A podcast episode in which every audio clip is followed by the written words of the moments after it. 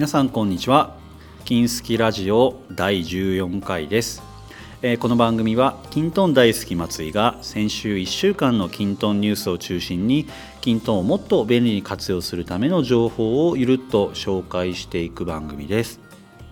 ということで第14回が始まりました。今回はですねニュース会ということで、先週のですねキントンニュースをサクッと、紹介していこうと思うんですけれども、まあ、その前にですね皆さん、えー、金スキの YouTube チャンネルってご覧いただいていますでしょうか？えー実はまあ YouTube でもですね活動していて、まあ、この動あのラジオ自体ですね YouTube でも公開しているので今 YouTube で見てるよという方もいらっしゃるかもしれないんですが、えー実はですね動画もですねいろいろと上げてるんですよね。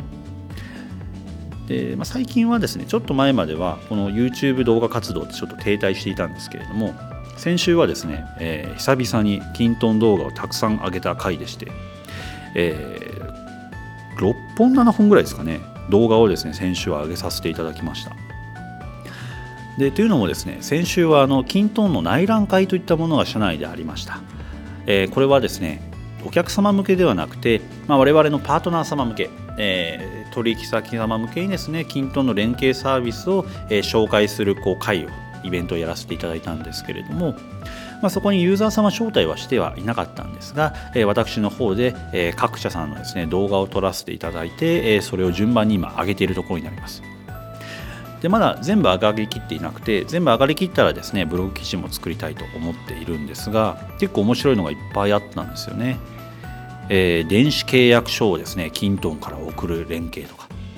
えー電子ペーパーで、えー書いたものを OCR にかけてキントンに入れるものとかあとはまあ BI ツールとか地図で操作するとか見積もりを発行するとか、まあ、いろんなですね連携のサービスをですね紹介させていただきました。なのでぜひですね、えー YouTube の金付きチャンネルを見たことがなかったという方はですねこれを機会に見ていただければと思いますし、えー実は金付きの元々の活動ってですね金トン YouTuber からですね始めたところもありまして、えー今年はですね動画も頑張っていきたいなと、えー個人的には思ってますので、えーぜひですね金トン、えー金付きの YouTube 動画にいいねとですねチャンネル登録をしていただければ、えー嬉しく思います。ということで、えー今週もですね1週間の、えー、キントンニュースを紹介していこうと思うんですけれども、えー今回紹介するのは5つの記事になります。えーアスキーさんの事業を支えるためのキントンの取り組みとその実例を紹介という記事。えー次にノベルワークスさんのキントーンで作る営業支援ツールという記事それから、えーログミーさんの、えープログラマーが輝ける未来はキントーンで実現できるという記事えーそれから、えーキータで、え公開されたキントーンで作成した日直日誌を運用してみた結果のまとめという記事。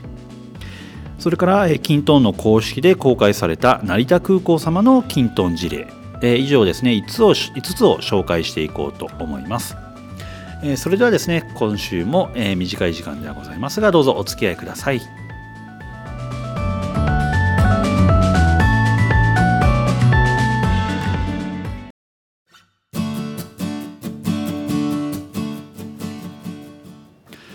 それでは、え最初の記事になります、え最初の記事はアスキーさんで公開された弁護士、社労士、税理士、会計士向けにアプリテンプレートを提供。事業を支えるための均等の取り組みとその実例を紹介という記事になります。えこれはですね昨年のサイボーズデイズの、えーサイボーズのセッションのまとめ記事になります。えーまあ、弊社のですね営業のものが、えー、事業様向けのですね均等の活用だったりテンプレート内容を紹介したものになっています。まあ、タイトルにもありましたが弁護士、社労士、税理士、会計士、まあ、各ですね事業のですね、えーお客様では、まあ、結構均等がですね相性がいいということが最近分かってきていましてもともと紙業務がですね多いと、エクセル業務も多いというような業界でもありますし、まあ、各、えー業種向けにですねその店えー汎用的なパッケージソフトもあるんですけれども結構パッケージソフトだと、えー賄いきれないですね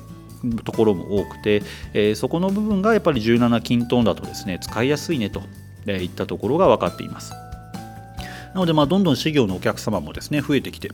いるので、えー、今これお聞きのですね、事業のお客様がいらっしゃれば、えー、この記事はですね、また一つ、えー、活用のヒントになるんじゃないかなと思うんですけれども、まあ、こういった内容ってですね、えー、事業だったりじゃないお客様その業種にですね関係なくですね結構こう、えー、参考になるななんていうのを見ながら思ってました。というのも、まあ、ここで便利だよねって挙げられているような機能えこれってどのお客様でもですね便利だなとも思いますしやっぱりまあ均等の強みだなって思うところなんですよね。え、まあ、例えばえー、利益相反チェックに便利ですよなんていうことがですね書かれていて、まあ、この専門用語で言えばですね何のことなのかと、えー、何のこっちゃという内容なんですけれどもこれってまあ要はですね、えー、社内でですねその案件をかぶらないようにちゃんとチェックしようねみたいな話なんですよね。えー、営業さんでもあると思います隣の営業さんの、えー、案件を取らない、えー、仕事を取らないように、え同じお客さんから案件が来ていないかをチェックしようねとかもしくはま全社的にですね、え別々の部署で同じような仕事とかお客さんとやり取りしてないかっていうようなチェックをしようとか。まあ、これって均等の中であれば、えー、別々のアプリでも全体の検索ができるので、えー、サクッとチェックできるよねっていうお話だと思います。Excel とか紙だとそれを横断の検索ができないので辛いよねと。で、まあ、事業でも、えーまあ、訴える側それから訴えられた側でですね、えー、同じ案件を一つの弁護士さんに取っちゃいけないよねっていう話があるわけです。まあ、それはそうですよね。でこれをまあ利益相反というわけなんですけれども、まあ、それに均等と合うよねっていう話なんですよね。まあ、利益相反っていうと難しいんですけれどもやっぱりまあこれってどのお客様でもですね、えー、使えるような内容だと思います。えあとは、えリマインダーでですね、えこれは作業のですね、え手続きの管理をしようというような内容ですね。えまあ、これって何かって言えばリマインダーで期限の管理をしようよっていう話なわけです。え営業さんでもお客様の契約期限のリマインダー通知をしたいねとか、えもしくは何でしょう見積もりの期限を取りたいねとか、えまあ、そういった内容ってあると思います。で事業の方だと、まあ、とりわけその手続きが多いんですよね次の手続きはこの日までにしなさいよこの日までにこれをしましたよっていったものがまいっぱいあるのでそれって、えー、一つのアプリでテーブルで、えー、通知をこう管理していけばいいよねと。まあ、これもやっぱりですね事業に関わらずですねどのお客様でもですねやっぱりできうる内容だったりするんですよね。なので、まあ、こういったものも眺めていただくと、えー、その事業じゃないお客様でもですね役に立つ、えー、内容っていっぱいあると思うんです。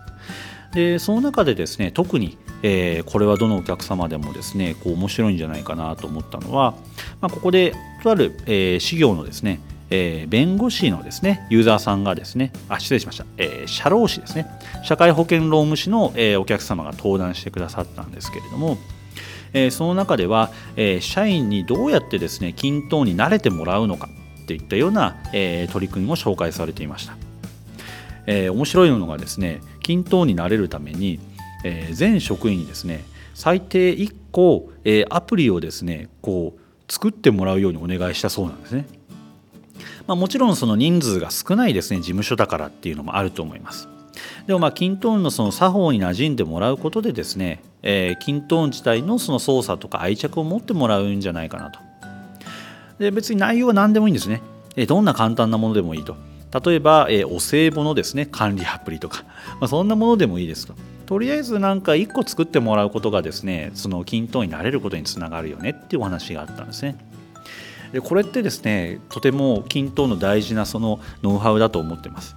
っていうのも、えー、最近私が公開したラジオでもですね、えー、 kintone の開発者それから、えー、情シスの担当だった方どちらもですね同じようなことを言ってるんですね。まあ、具体的には、えー、 kintone の開発パートナーのジョイゾーさん、えー、彼らはお客様と kintone を作るときに全部そのジョイゾーさんで作るんじゃなくてお客様にもアイデアを出してもらってできるならもう一緒にその場で作ってもらうとその体験が、えー、理解にもつながるしその後の、えー、運用の定着にもつながるんですよというお話をしていました。あとは、えー、プロジェクトアースノートの松田さん。えー、彼はキントーンを導入した、ま、上質の立場だったんですけれども上質として現場にですねキントーンのアプリをですね作って渡す時にやっぱり全部作るんじゃなくてまずはシンプルなものを作ってその現場からどんどんアイデアを引き出してそれをその場で一緒に作ってしまってですねキントーンのアプリへの愛着を持たしてあこれって変えられるんだっていう意識にするとそうするとその後も自分たちで変えるようになってくれるよっていうようなノウハウがありましたやっぱり均等においてですね全部その自分で、えー、担当者1人で作る、えー、もしくは業者に作ってもらうではなくてみんなでこう一緒にですねこう作れるんだっていうようなことを分かる体験っていうのはすごく大事なことなんだなっていうのが、えー、最近私もですね話をしていて思うところになります。なので、まあ、ぜひですね今これを聞いているキントーンの管理担当者の方、えー、もですね一度その現場の方に、えー、目の前でですねそのキントーンのアプリを一緒に作ってみてですねアイデアをまずこう引き出すところから、えー、やってみていただくと、えー、どんどんこう定着したりとか運用が広がっていくことにですねつながるかもしれません。まあ、というようなノウハウもありますし、えー、ぜひですね業種関係なくですねこちらの記事もですね、え目を通していただくといろいろな発見があるんじゃないかなと思います。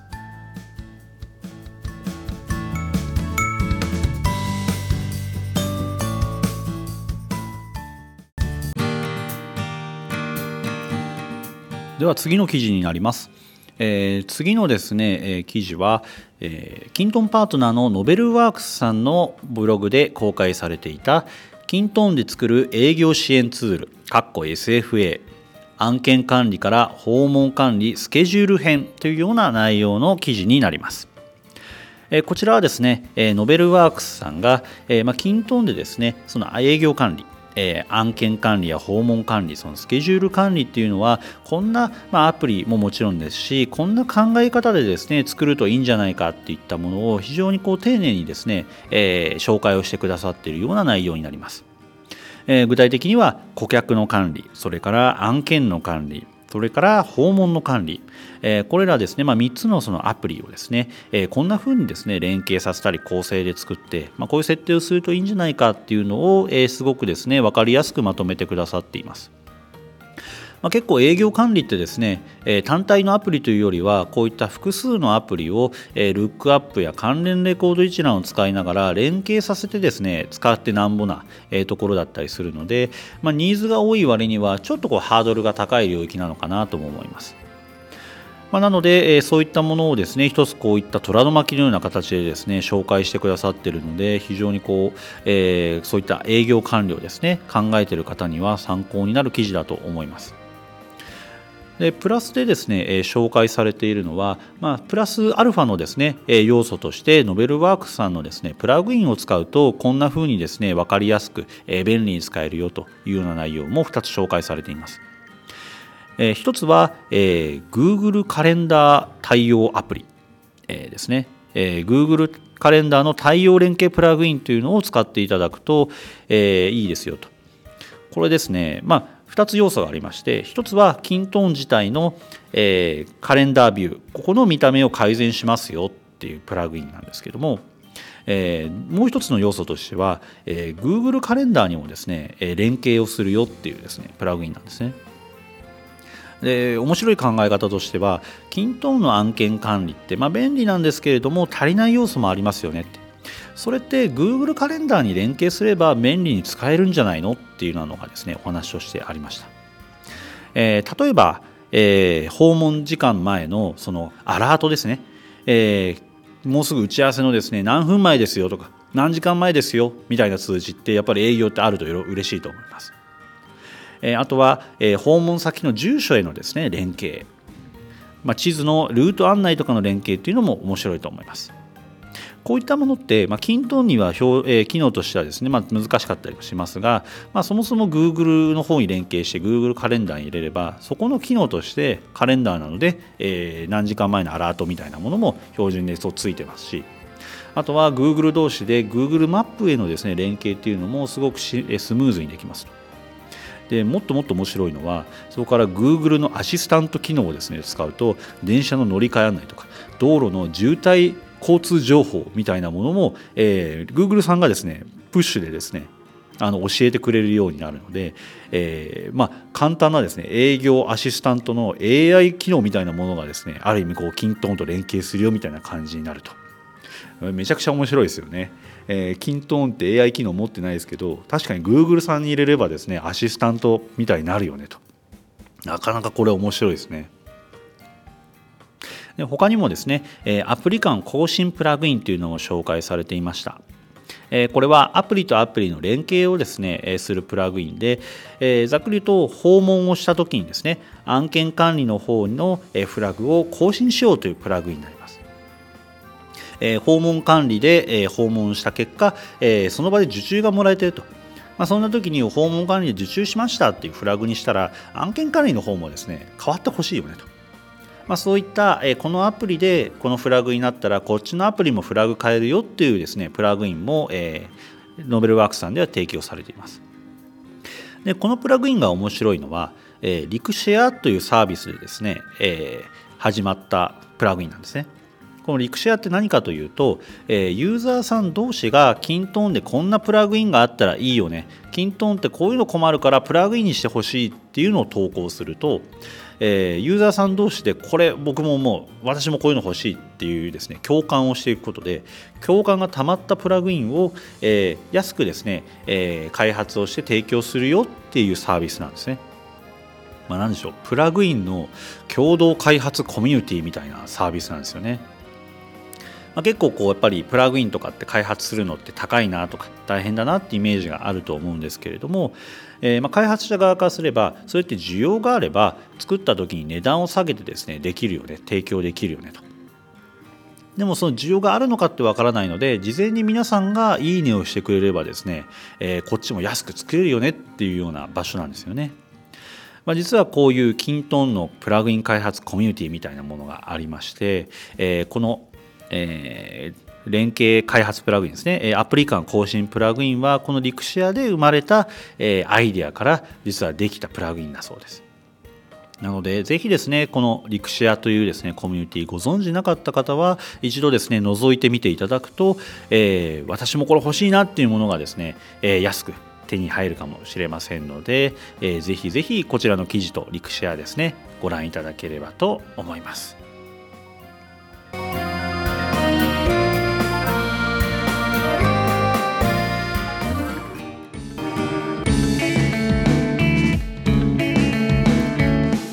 れでは3つ目の記事になります。3つ目の記事はログミーさんで公開されましたプログラマーが輝ける未来はキントンで実現できる。手段ではなく目的として使うプログラミング。という記事になります。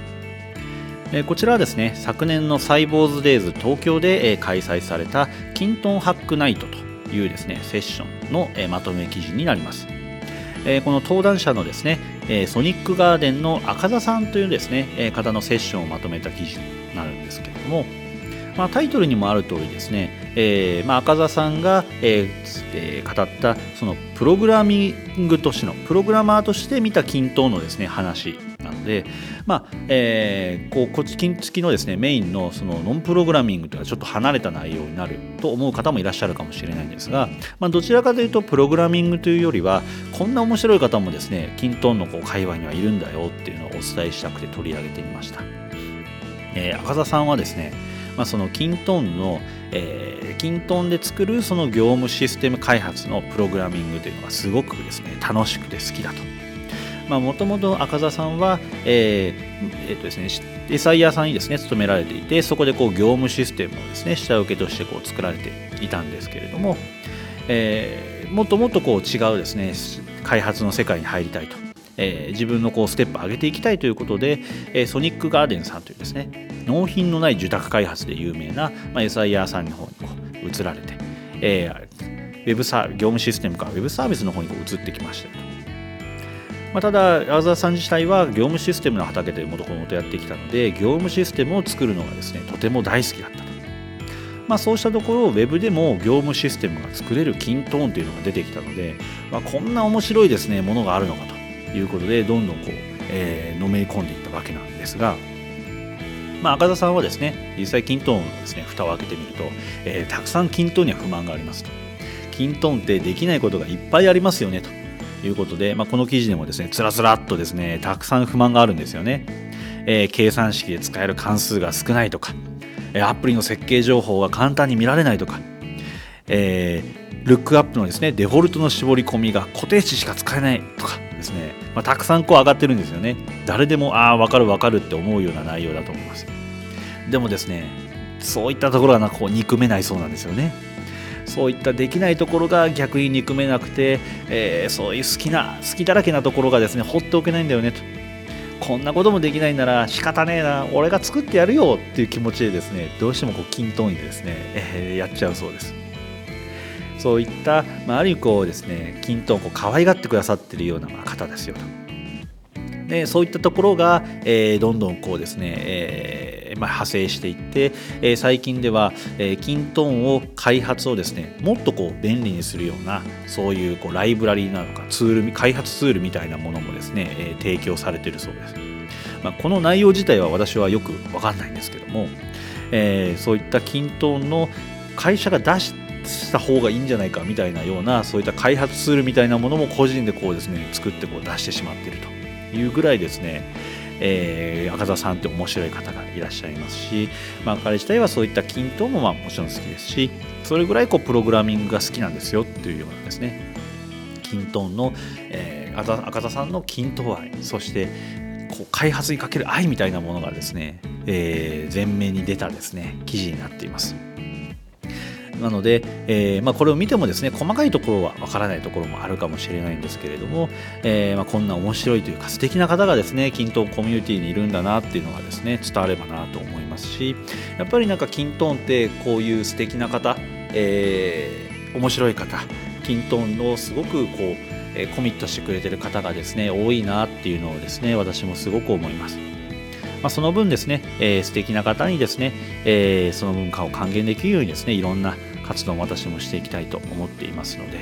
えー、ぜひぜひですね、えー、まだ見ぬキントンラブな方とかキントンを語りたいよみたいな方がいらっしゃればですねぜひコメントいただけて一緒にこう発信ができればなと思っておりますので、えー、そんな方はコメントいただければと思います。またぜひこの記事もですね見ていただければと思います。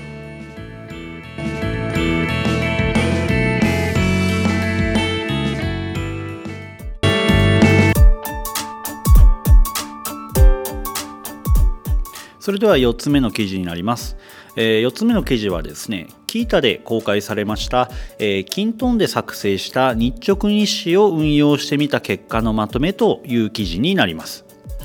えー、何の日直日誌か、これはですね、実は高校の日直日誌なんですよね。えー、そうなんです。え、これは高校生が日直日誌をキントンのアプリ化をしてみたですね、結果を報告している記事なんですよね。えー、これ面白くてですね、えー、静岡県のですね島田商業高等学校というですね高校さんの方では、えー、まあ、実は以前からですねキントーンをですね運用した活動というのをやられています。まあ、キントーン以外にもですね、えー、いろんなこう、えー、IT ツールを使いながら、まあ、高校生がですね自らですね自分たちのこう活動を効率化していくみたいなことをやられている面白いですね、えー、取り組みなんですね。その中で今回のものは、まあ、日直日誌を、えー、キントンでアプリ化してみたよといった内容を、えー、記事にも出されてますしあとはですね YouTube でですね実際、えー、学生さんがですね発表されているような、えー、状況、えー、様子も公開されています。でまあ、結論から言えばですね、えー、運用の結果はですねもう効率化したよという話なんですよね。えー、日直日誌はどうですかと、えー、紙に比べると使いやすくなりましたと、えー、学校で日誌を書く必要がなくなったからいいとか、えー、後でですね、えー、書けるから焦らなくてもいいというのとか、えー、あとは、えー、入力もですね簡単になりましたよとか、まあ、いろいろとですね書いてるわけです。でもこれってですね、まあ、よくよく考えればですね会社でもですよく聞く話なんですよね。今紙で書いている、えー、日報というものをアプリ化しましたよと、えー、その結果便利になったよみたいなものと全く同じことをですねここではこうアンケートで出てるんですよね。で、まあ、末恐ろしいなと思うわけです。えー、これからはですねもう紙で日直日誌をやることを、えー、日報をそもそも書くことって無駄じゃないって思うようなですね高校生がこれからこう出てくるのかと。いやこういう子たちがこうこれから来るんだなっていうのはですね、まあ、こうメーカー側としてはですね、えー、嬉しくもこう思いながらも、えー、なんでしょう求められるレベルが高くなるなみたいなものをですねすごく思うところだったりします。でやっぱりこういったまあ気づきのところって、えー、すごくですね会社にも、えー、業務としても照らし合わせていただくと、えー、生きるところっていうのはですねたくさんあるんじゃないかなと思います、えー、具体的なですねリアルな話があって、えー、この日直日誌記入している時間がですね結構ですね朝早かったり遅かったりもするそうなんですよね。これって、えー、運動系のですね学生さんは、まあ、部活動とかもあるのでなかなかその、えー、決まった時間日中の時間書けなかったりしますと。だから隙間時間を書いて日誌を書くんですよみたいなお話があるわけです。ああこれって営業さんがですね移動時間を使ってですね、えー、日誌を書くんだよみたいなとすごく近いものがありますよね。なのでぜひですねキントンをこう導入を考えてる方もしくは、えー、広めようと思ってる方は、まあ、この高校生でもこんな風に改善してるんですよ みたいなのにもですねもしかしたらこう使っていただけるのかもしれません。でそもそもこの活動自体が何というかこう元気をもらえるというかあ高校生でもやってるんだから頑張りたいなってこう思ってもらえるような内容だと思うので、まあ、ぜひですね、えー、こちらの記事見ていただきたいと思いますし YouTube でも5分ほどでですねプレゼンの時間になっているので、えー、見ていただいていいねで応援のエールなんかもですね送ってみていただければと思います。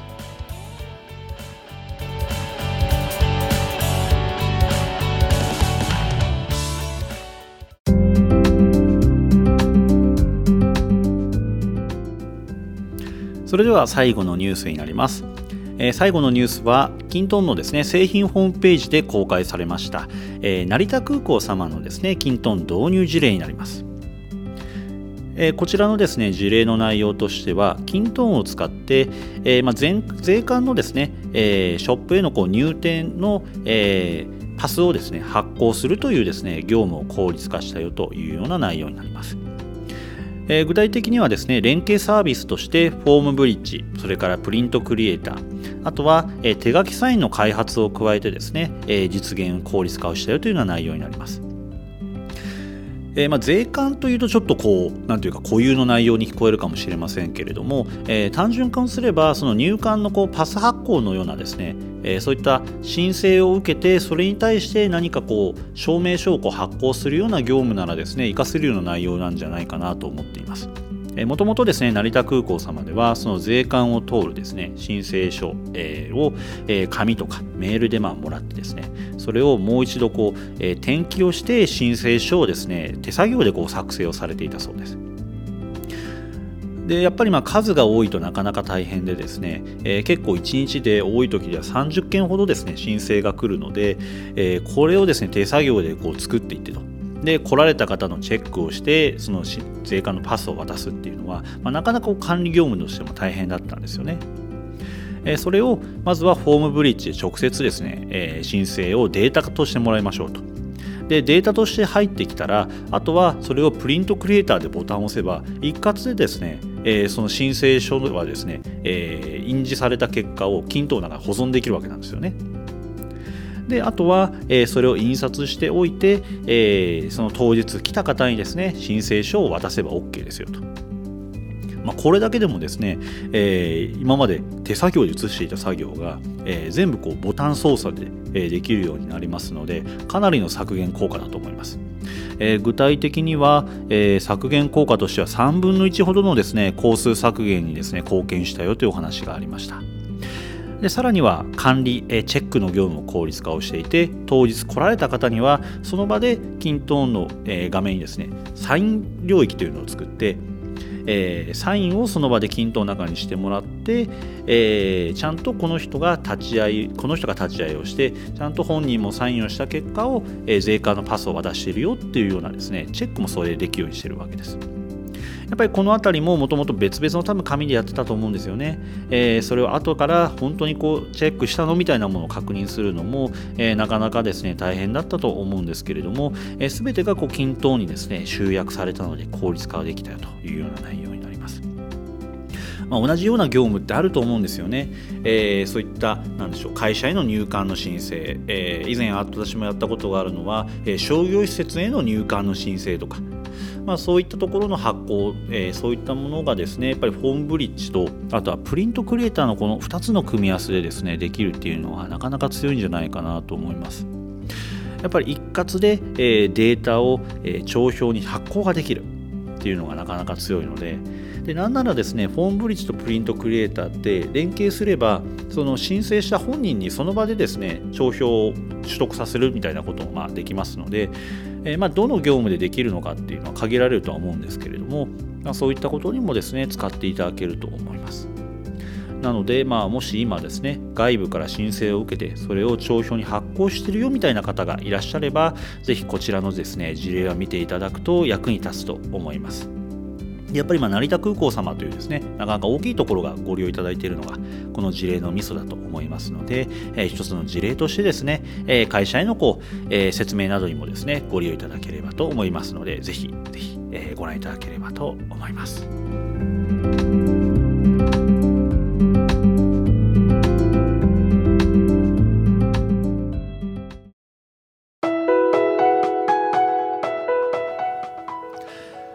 はい。ということでですね、いかがだったでしょうか？えー、今週はですね、5つの、えー、ニュースをですね、ご紹介をさせていただきました。結構ですね、先週は均等のニュースとか内容もまあ盛りだくさんでですね、えー、紹介したいものがたくさんあったので、まあ、他にもですね、紹介したいものはあったんですけれども、えー、こちらの5つにですね、絞らせていただきました。で、まあ、紹介はしていないんですが、えー、先週はですね私も金好きで発信を結構頑張った週ではありましてえー、まあ、ラジオも含めてにはなりますけれども結構いろいろとですね公開させていただきました、まあ、あの最初にご紹介した動画のものもありますし金好きのブログの方ではですね、えー、ラジオの2つ、えー、それから記事もですね1つ公開をしております、えラジオの方ではですね、えジョイゾーさんという均等の開発パートナーにえー、対面開発のですね楽しさというのを聞いたりとか、えー、あともう一つのラジオでは、えー、プロジェクトアスノートというですね、えー、キントーンのユーザーさんなんですけれども、えー、その上質のですね導入者としてキントーンを、えー、導入したノウハウというものをまとめてですね発信してくれている方とですね、え、上質から見たそのキントーンで業務改善する楽しさみたいなものを語っていたりします。であともう一つ、キントーンの記事の方では、えー、キントーンのですね、ユーザーさんがですね、実際に書いた記事っていうのを、えー、金スキの方に転載していたりします。え今までお客様に個々でですねメールを送っていたところというのをキントーンに入れた、えまマスターデータを元にしてボタン操作でですねメールを送れるようになったよと、え今までコピペの山だった作業が簡単になりましたよみたいな記事を公開しています。どれもですね、えー、参考になる内容じゃないかなと思っておりますのでまだご覧になっていない方は是非、えー、見ていただければと思います。でこのラジオで紹介している内容は、えー、全てですね、金好きのブログの方でですね、詳細も公開しております。えー、ぜひ、金好きと、えー、検索をしていただいて、えー、こちらのラジオのですね、えー、記事をご覧いただければと思います。え、それではですね、また、え、来週ですね、え、この番組で今週1週間のですね、キントンニュースを紹介したいと思います。えー、皆さんのキントンがもっと便利にですね、活用いただけるように、今週1週間も様々な情報を発信して、えー、ニュースを確認していきたいと思いますので、また、えー、来週ですね、こちらでお会いしましょう。それでは、ありがとうございました。